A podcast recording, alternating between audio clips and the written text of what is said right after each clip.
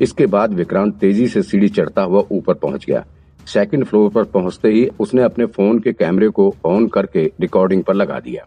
तुमने मेरा सब कुछ ले लिया है, मुझे पीठ भी लिया है, अब क्या चाहते हो? मोनिका ने रोती हुई आवाज़ में कहा बाहर आ, फिर बताता हूँ क्या चाहता हूँ मैं। इतना कहते हुए उस्मान ने अपनी जेब से मोनिका के घर की चाबी निकाल ली। क्या हुआ भाई? रात को आप लोग यहाँ क्यों आए हैं? कुछ काम है क्या? सीढ़ी से ऊपर आते ही विक्रांत ने कहा तू चल निकल यहाँ से। चल फुट। फालतू इधर क्यों टांग दे रहा है? उन तीनों में से एक लंबे शख्स ने विक्रांत की तरफ़ देखते हुए विक्रांत ने मुस्कुराते हुए कहा, मेरा नाम करीम खान है। मैं डोंगरी से आया हूँ इधर। तो क्या करूँ? तू डोंगरी से आया तो क्या करे अपन बोल? बोला ना तेरे को, निकल यहाँ से। अभी यहाँ बीच में क्यों बोल रहा है साले? तेरे को क्या मतलब? अब उस्मान ने विक्रांत के पीछे की तरफ़ धक्का देते हुए कहा, भाई, ये मेरी बहन है, बोलना पड़ेगा ना। ऐसे कैसे मेरे से मतलब नहीं है? ओ तो इसने तेरे को पैसे देकर यहाँ मेरे से निपटने के लिए बुलाया। अच्छा तेरा नाम करीम है। डोंगरी से है तू। नाम तो कभी सुना नहीं तेरा। सच में नहीं सुना। विक्रांत ने अपनी भौएँ टेढ़ी करते हुए कहा, उधर इलाके में मेरा नाम चलता है। कोई भी दुकान वाला बिना मेरे परमिशन के धंधा नहीं कर सकता उधर। ये सुनकर वो मोटा उस्मान ज़ोर से हंस पड़ा। फिर वो लंबा वाला आदमी बोल पड़ा, उधर तो अपना भाऊ असलम रहता है। उसका इलाका है वो। सारे बड़े बिजनेसमैन लोग असलम भाई को हफ़्ता देते हैं। तू क्या फिर सब्ज़ी वालों से हफ़्ता लेता है?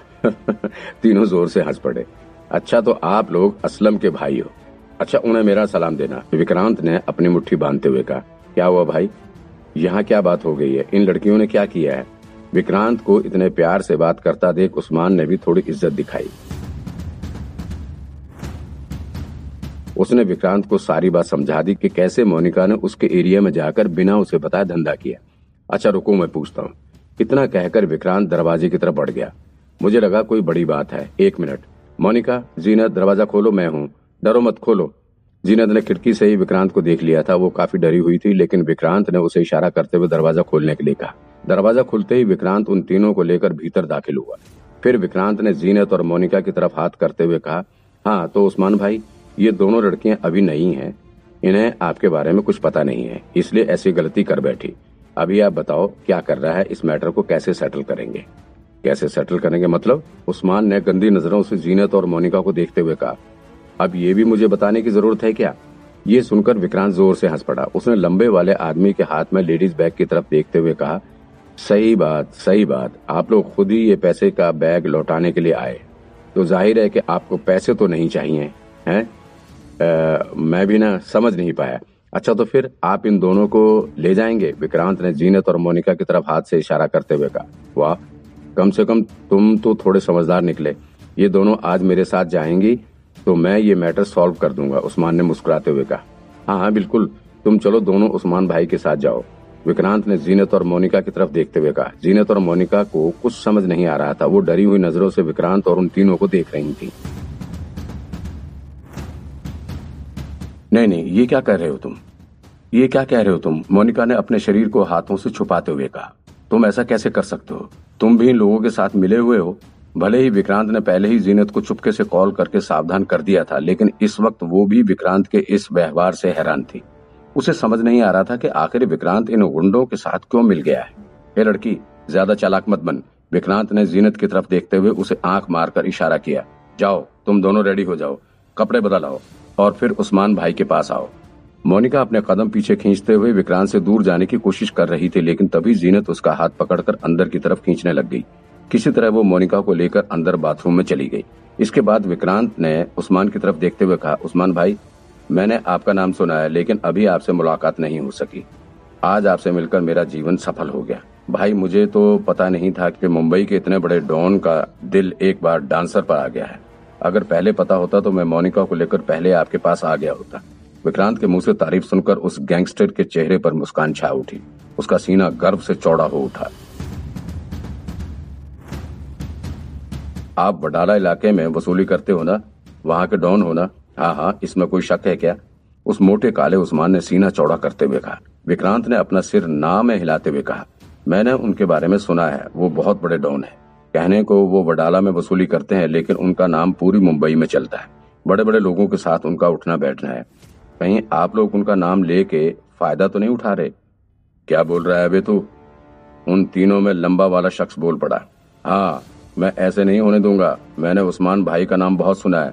उन्हें लड़कियों की कौन सी कमी है? वो भला क्यों किसी बार डांसर को धमकाएँगे? मैं उनके नाम का गलत यूज़ नहीं होने दूँगा, विक्रांत ने कहा। तेरी तो क्या बकवास कर रेला है तू? उस्मान बोल पड़ा। देख, मेरा नाम उस्मान है। अखे मुंबई अपन को उस्मान सुपारी के नाम से जानती है। मैं वडाला का भाई हूँ। उधर से हफ़्ता आता है, अपन के पास समझा? और तू सही बोल रेला मेरी बीवी है घर पे, फिर भी मेरे को इन लौंडियों में इंटरेस्ट आ गया है। अभी अपन को इस लड़की के साथ जो भी करने का है, वो करेगा अपन। बोल, क्या कर लेगा तू? उस्मान के इतना बोलते ही उसके साथ में आया एक दूसरा आदमी जो थोड़ा गंजा भी था। उसने अपना हाथ बाहर निकालकर बाहें समेटना शुरू कर दिया। मानो अब वो विक्रांत को मारने ही वाला था। नहीं नहीं, मैं नहीं मानता। विक्रांत ने नाम में सिर हिलाते हुए कहा, मैं उस्मान भाई को जानता हूँ, वो ऐसे कर ही नहीं सकते। ऐसी ओछी हरकत तो वो कर ही नहीं सकते। तुम लोग कोई और हो। ये साले क्या बोल रेला है तू? अब उस लंबे आदमी ने जोश में आते हुए कहा, भाई, इसको दिखाऊँ क्या अभी घोड़ा? तभी वो गंजा आदमी बोल पड़ा, ओए, तुझे मालूम नहीं है अभी? भाई ने कितनों को ठपकाया लग रहा है आज तेरा भी टाइम आए गेला है। उस्मान भाई का तो उधर, बडाला में कोई बार भी चलता है। मैंने सुना है बिना लाइसेंस के चलाते हैं, पुलिस भी बंद नहीं करवा पा रही है। ए, साले पुलिस की क्या औकात? क्या औकात? उधर पुलिस वाले भी भाई को सलाम ठोकते समझा क्या? लंबे वाले आदमी ने कहा। लेकिन तुम लोग उस्मान भाई के आदमी नहीं लगते। उधर बार में लड़की भी सप्लाई होती है, मेरे को कुछ लोग बता रहे थे। हाँ होती है। भाई की सेटिंग फ़ौरन तक है। उधर से आते आइटम। और उधर घपाघप भी होता है। बोल, क्या कर लेगा? अब उस गंजे ने कहा। फिर विक्रांत ने मुस्कुराते हुए कहा, भाई का तो ड्रग्स का भी बिज़नेस है, मालूम है मेरे को। अब अगर तुम लोग सच में उस्मान भाई हो तो बताओ किधर से आता ड्रग्स? वरना मुझे तो लगता है तुम लोग झूठ ही बोल रहे हो। ए, क्या बकवास कर रहे है तू? ये सब तेरे को किसने बताया? भाई ने तो ड्रग्स का धंधा अभी शुरू करेला है। दो दिन भी नहीं हुए। तेरे को कहाँ से मालूम हुआ? कौन बोला है तेरे को? उस लंबे वाले आदमी ने विक्रांत को धमकाते हुए पूछा अच्छा हो गया तेरा अभी? अब उन दोनों को सीनियर उस्मान सुपारी ने विक्रांत की तरफ़ देखते हुए कहा, नहीं नहीं, बस एक आखिरी सवाल था। विक्रांत ने मुस्कुराते हुए कहा, बोल। अगर मैं उस्मान सुपारी को कूट कर उसका पान लगा दूँ तो फिर मैं भी भाई बन जाऊँगा ना?